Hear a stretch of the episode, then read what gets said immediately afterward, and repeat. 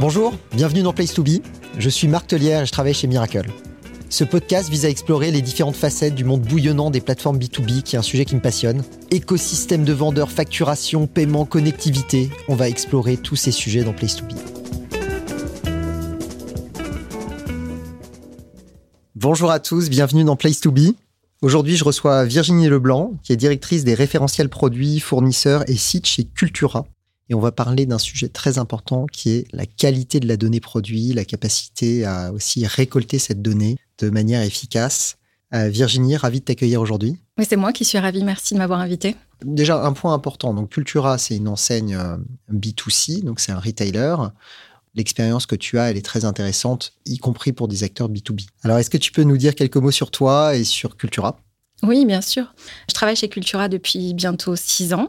Et donc, euh, j'encadre des équipes qui sont en charge de la collecte, de la normalisation, de la mise en qualité et de la diffusion euh, des données, produits et fournisseurs. La mission de Cultura, c'est faire vivre et aimer euh, la culture au plus grand nombre. et notre ambition, c'est de devenir la référence culturelle en France. Cultura a plus de 100 magasins en France et dans les dom-toms. Toute l'offre est disponible sur notre site e-commerce. Pour avoir un ordre de grandeur, il y a combien de références? On a plus de 2,5 millions de références actives.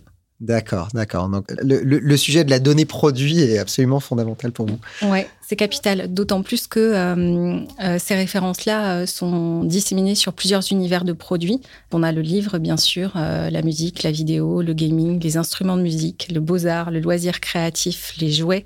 C'est vraiment très vaste et très différent d'un produit à l'autre. Avant qu'on plonge dans le vif du sujet, j'aime bien demander à mes invités ce qu'ils écoutent comme musique. Qu'en est-il pour toi, Virginie? Qu'est-ce qui te donne de l'énergie? Moi, j'écoute en boucle euh, la BO de The Greatest Showman. Et j'ai une chanson que j'aime particulièrement qui est Rewrite the Stars, qui est euh, une chanson qui, laisse penser qu'il euh, y a des choses qu'on peut changer dans la vie et, et je trouve ça chouette. D'accord, message très positif. Bon, c'est sympa. Merci de nous faire découvrir ça. Plongeons maintenant dans, le sujet euh, qui nous intéresse aujourd'hui, à savoir la donnée produit. Finalement, ce qu'on voit, c'est que le développement des modèles de marketplace, il s'accompagne l'un des objectifs, c'est d'étendre la gamme de produits, d'étendre l'offre. Et donc, euh, la capacité à exposer la donnée produit est absolument euh, critique. Ce qu'on voit également, c'est qu'on a de plus en plus d'acteurs qui opèrent des business d'achat-revente classiques et des modèles de marketplace et qui parfois arrivent, et c'est souvent le cas dans le B2B, à des situations où ils disent, mais finalement, la donnée produit que j'ai sur ma marketplace est plus riche que celle que j'ai sur mon, mon business d'achat-revente classique. Donc, comment faire en sorte de les harmoniser? Première question pour toi, déjà, quand on parle de données, de quelles données parle-t-on? Les premières données, c'est les données de référencement des produits. C'est ces données-là qui nous permettent de euh, d'acheminer finalement le produit euh, de chez le fournisseur à nos entrepôts, nos magasins et euh, de, pouvoir le diffuser. Donc tout ce qui est de la gestion commerciale.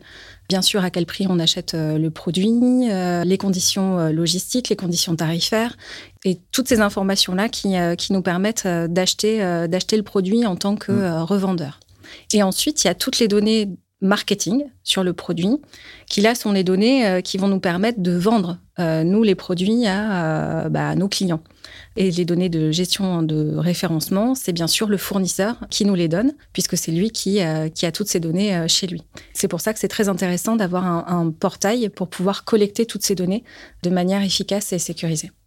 Et donc les, données marketing, pour donner quelques exemples, ça va être des visuels, des vidéos, des, oui, toutes les caractéristiques des produits qui vont décrire les produits et qui vont aider euh, notre client final à euh, savoir si c'est le produit qui est fait pour lui ou pas.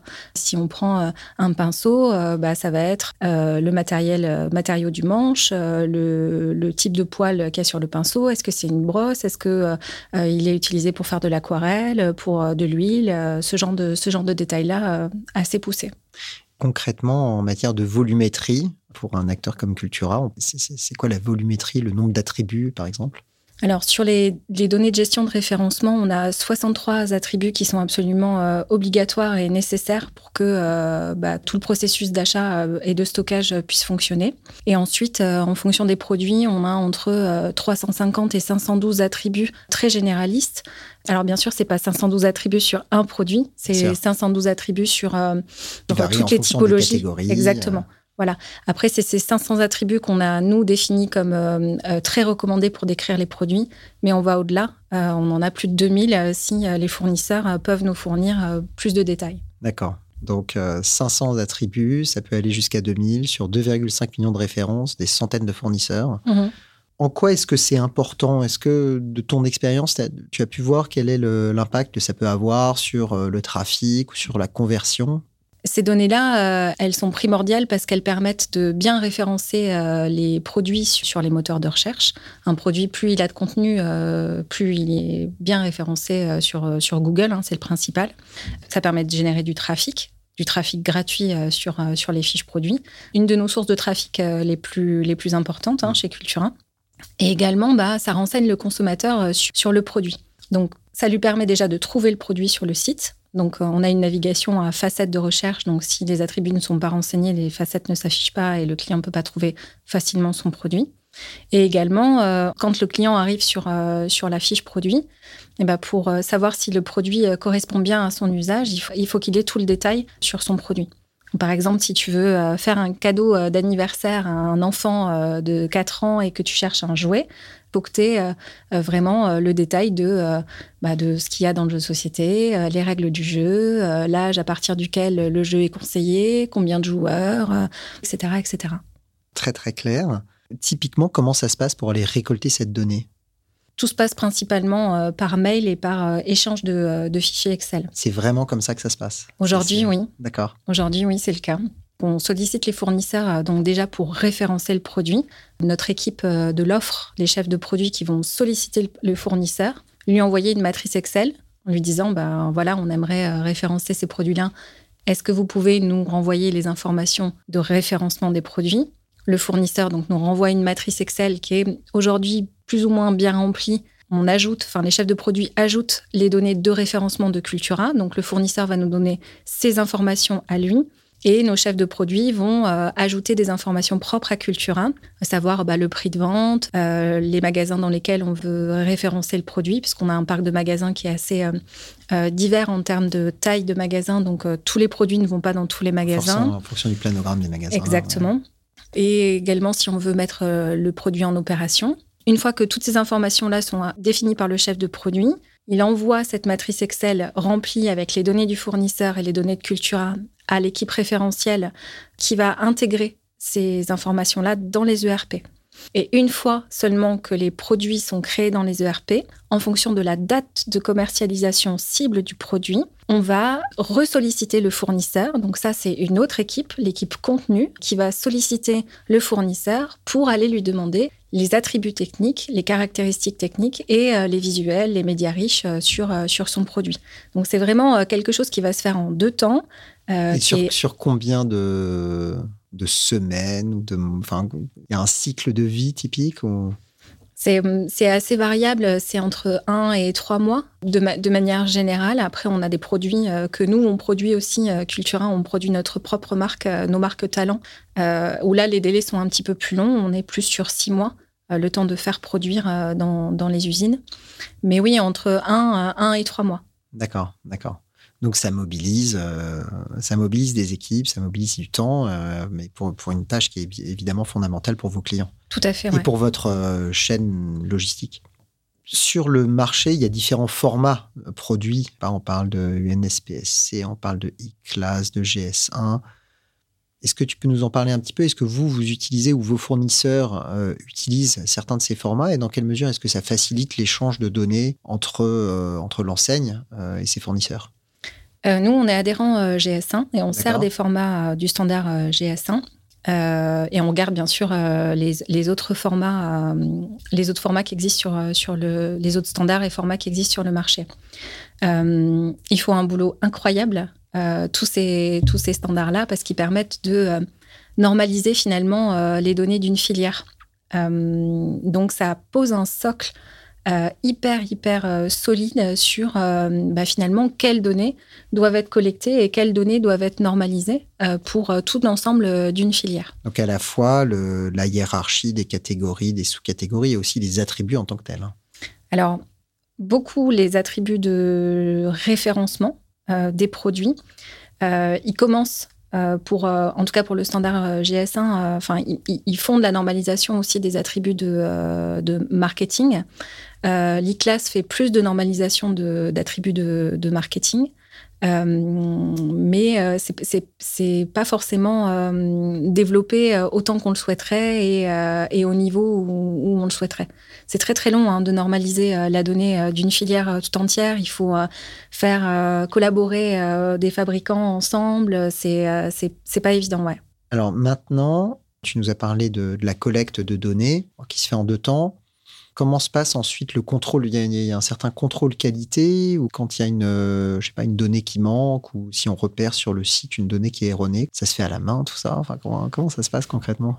On fait pas autant de contrôles qu'on souhaiterait le faire parce que euh, c'est manuel. Qui dit manuel dit euh, il faut des équipes pour faire les contrôles et, et on n'a pas les équipes qu'il faut pour les faire. Malgré tout, il y a quand même des contrôles de base pour euh, l'intégration des données dans nos ERP, voilà, on a des contrôles automatiques euh, sur la saisie des champs euh, qui sont vraiment capitaux pour le référencement des produits. Et malgré ça, on n'est pas encore au niveau de qualité qu'on aimerait avoir. On a plein de données de référencement qui nous manquent. Et du coup, on est obligé de, de contourner euh, ce manque euh, en mettant des outils en place. Donc, par exemple, en logistique, on va mesurer nous-mêmes euh, les produits. sur les fiches de sécurité, on va faire appel à un prestataire pour qu'il vienne les collecter, les normaliser, nous les mettre à disposition. voilà, c'est pas encore, pas encore top.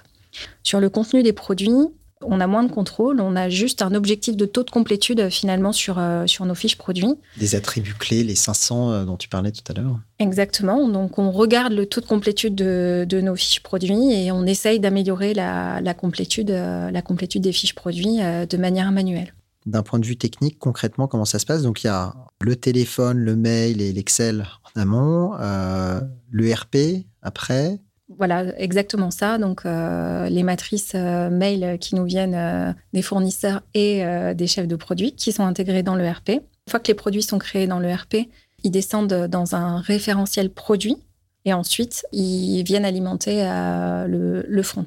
D'accord. Alors, tu es en train de mettre ou tu as mis en place un système de, portail fournisseur qui est, qui est, assez innovant, je trouve, pour faciliter, automatiser la collecte de données et pour euh, améliorer la complétude des données. Est-ce que tu peux nous en parler?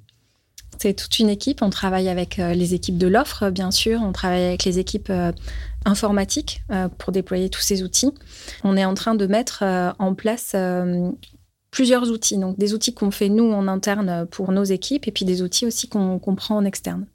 L'idée, c'est de mettre un premier outil à disposition de nos chefs de produits pour pouvoir euh, remplacer les échanges par mail par euh, des échanges sur un portail sécurisé. Donc ça, c'est ce qu'on appelle chez nous le portail d'échange fournisseur. C'est un applicatif interne dans lequel on va demander au chef de produit de venir qualifier sa demande, de faire son appel d'offres finalement euh, sur, sur cet outil-là.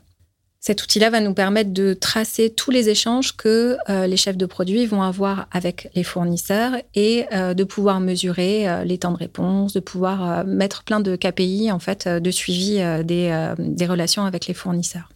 Ensuite, une fois que l'appel d'offres, la demande du chef de produit sera faite via cet outil-là, le fournisseur va recevoir un email qui va lui proposer de se connecter à la plateforme Miracle pour euh, venir euh, remplir euh, les informations relatives à l'appel d'offres sur ces produits. Donc du coup, les fournisseurs viennent sur cette plateforme. Donc on a paramétré sur la plateforme notre modèle de données. Donc la hiérarchie, les catégories, sous-catégories, tous les attributs, lesquels sont obligatoires, lesquels sont optionnels, etc. Exactement, dont les attributs GS1 plus les attributs donc, qui nous sont propres chez Cultura. Et donc le fournisseur va venir déposer son catalogue au format qui est attendu chez nous euh, sur, euh, sur la plateforme Miracle. Ensuite, toutes ces informations-là vont venir alimenter un référentiel marché. Donc là, le fournisseur va déposer son catalogue. On va stocker toutes ces informations dans un référentiel marché qui va nous servir comme euh, base de connaissances finalement sur l'offre qui est disponible sur, le marché des différents fournisseurs qui va nous servir après pour pouvoir explorer, en tout cas nos chefs de produits qui vont, qui vont pouvoir explorer ce référentiel marché et construire leur gamme euh, beaucoup plus euh, performant. D'accord, d'accord. Et ce référentiel marché, donc ça c'est quelque chose que vous avez développé en interne aussi? Oui. Ouais, ouais, c'est développé en interne. Donc, on, prend toutes les, toutes les informations euh, qui sont rentrées par nos fournisseurs, on les stocke dans le référentiel marché. Et ensuite, quand le produit est référencé par un chef de produit Cultura, et ben là, de la même manière qu'il le faisait par matrice Excel avant, et ben il vient renseigner ces informations sur le produit pour le référencement chez Cultura. Et à ce moment-là, le produit bascule dans le référentiel produit. Et ensuite, le référentiel produit va venir alimenter bah, le PIM euh, et tous les applicatifs euh, qu'on a chez nous, euh, les ERP, éventuellement le WMS. Enfin voilà, ça, ça, ça va alimenter tous les outils. Ceux ou ces portails fournisseurs, donc pour, schématiser ma, ma, compréhension pour les auditeurs, donc il y a à la fois un module, on va dire, de messagerie, un moteur d'appel d'offres, et puis ensuite un, module qui va permettre de collecter la, la donnée produit. Donc du coup, ça, permet d'automatiser, de réduire le nombre d'interactions. Quel est l'impact que tu as observé? Le but, c'est euh, en effet de réduire le nombre d'interactions. Pour un fournisseur, euh, c'est beaucoup plus simple euh, ce mode opératoire que, que ce qu'on mettait en place avant. Là, il, va pouvoir sur Miracle déposer en une fois son catalogue avec toutes ces informations de référencement et toutes ces informations de contenu, tous ces médias, ces médias riches, tous ces documents associés. Donc, il peut le faire en une fois. En une fois, alors, alors qu'avant, c'était le process dont tu parlais qui se faisait en deux fois, avec qui durait un à trois mois. Exactement. Donc là, au lieu de lui demander au compte-goutte en fonction de nos besoins à nous, et bah, finalement, il met tout son catalogue à disposition et c'est nous qui allons venir euh, piocher dedans. En revanche, ce qu'on prévoit, c'est de, de, laisser la possibilité quand même au chef de produit de solliciter le fournisseur pour des besoins. C'est pour ça qu'on a créé euh, ce module d'appel d'offres. On va dire que tu es chef de produit et que tu as besoin d'ajouter des produits euh, dans ta gamme tu vas pas pouvoir explorer tous les catalogues de tous tes fournisseurs. Tu vas avoir besoin d'un conseil de tes fournisseurs qui te propose, eux, euh, vraiment le produit qui correspond à ton besoin et à ce que tu veux mettre euh, dans ta gamme. Par cet outil-là de portail d'échange fournisseurs, ils vont pouvoir continuer à faire des appels d'offres et dire, par exemple, tiens, euh, je recherche des ciseaux rouges pour enfants, des ciseaux scolaires. Qu'est-ce que tu pourrais me proposer dans ton catalogue? Et à ce moment-là, bah, le fournisseur pourra qualifier sur Miracle les produits qui sont euh, faits pour le besoin du, euh, chef de produit et euh, on recevra cette donnée-là dans nos outils. D'accord, c'est hyper intéressant et moi, ça résonne énormément avec des discussions que j'ai avec beaucoup, beaucoup d'acteurs. Donc, c'est très, très intéressant. Au-delà de ça, euh, il y a aussi euh, la possibilité euh, pour le chef de produit de venir explorer le catalogue de ses fournisseurs. Il va avoir deux choix. C'est soit il va regarder le catalogue de ses fournisseurs et puis il va faire sa pioche en disant tiens, moi j'aime bien si ça, je vérifie auprès du fournisseur que le produit est encore disponible, que les informations qu'on a sur la plateforme sont encore OK. Ou alors de dire bah, cher fournisseur, est-ce que vous pouvez me faire des recommandations par rapport à mon besoin? Et euh, dans votre cas, vous collectez également les informations euh, de prix, enfin de, de, prix d'achat, ou c'est uniquement les, les, les données euh, à la fois techniques et marketing? On collecte vraiment toutes les, les données de, de référencement du produit, dont le prix, dont le prix, dont le prix, dont la famille de remise tarifaire, dont les conditions logistiques. Enfin, c'est vraiment l'ensemble des données plus les données de contenu. Ça, les conditions logistiques, c'est souvent très très compliqué à récupérer. Ouais. Hein? Ouais, ouais. Pourquoi est-ce que c'est si compliqué de, récupérer ces conditions logistiques Dans une, dans une organisation, ouais, c'est pas euh, c'est pas forcément euh, les mêmes équipes et, euh, et il faut pouvoir centraliser toutes ces données de manière de manière simple. Donc, ce qui est bien aussi sur le sur le portail, c'est que il y a différentes, différents stades de référencement d'un produit. En fait, on ne demande pas au fournisseur de nous remplir la totalité des attributs en une fois. Euh, donc, il peut euh, faire euh, intervenir différentes équipes, sur le portail mmh. chez lui pour dire bah tiens, j'ai l'équipe marketing qui va mettre les attributs produits, j'ai l'équipe logistique qui va mettre les attributs logistiques, et puis une équipe de grands comptes ou commerciaux qui vont me donner toutes les informations tarifaires, etc., etc. Nous, on a demandé plusieurs niveaux d'enrichissement en fait aux fournisseurs en lui disant ok on sait que c'est compliqué de récolter euh, toute la donnée produit, donc euh, dans un temps 1, pour euh, créer le catalogue, si vous n'avez pas les données suffisantes sur, sur les produits, on demande très très peu d'attributs. Ces attributs qui sont très basiques vont servir quand même au chef de produit de, à savoir s'il a un intérêt pour aller référencer le produit ou pas. Et s'il a un intérêt, s'il veut aller plus loin, bah, à ce moment-là, il va demander un niveau d'enrichissement supplémentaire. D'accord. Et ce niveau d'enrichissement supplémentaire va lui permettre de dire donc ok je suis intéressé par le produit Ensuite, OK, je passe commande sur le produit. Et ensuite, une fois que la commande est passée, eh ben, on sait qu'on doit aller jusqu'à récupérer tout le contenu logistique et tout le contenu marketing sur le produit, puisqu'on va commercialiser le produit. D'accord, d'accord. C'est très, très intéressant. OK. Bon, il y a eu, euh, en tout cas pour le grand public, euh, une révolution il y a quelques mois avec euh, l'arrivée en fanfare de, l'IA générative, qui pose de nouvelles questions et qui permet de nouvelles techniques d'enrichissement des données. Quelle est ton expérience, toi, jusqu'à présent, et quels, sont les projets que vous avez dans les cartons? Alors, c'est hyper intéressant, l'IA. Il y a des perspectives infinies. nous, on regarde ça en se disant que cette IA, elle pourrait simplifier la vie de nos équipes.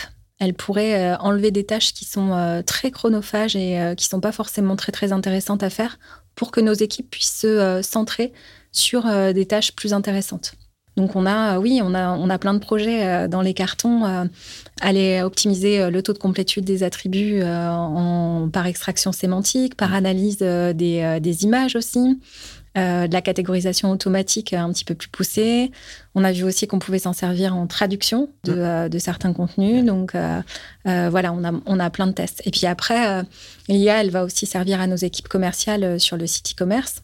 Je ne veux pas parler pour eux, mais sur tout ce qui est recommandations produits, produits similaires, pour optimiser, voilà, optimiser le, parcours du client et puis et puis l'aider à trouver le, le produit euh, qui est, euh, qui est fait pour lui, bien entendu.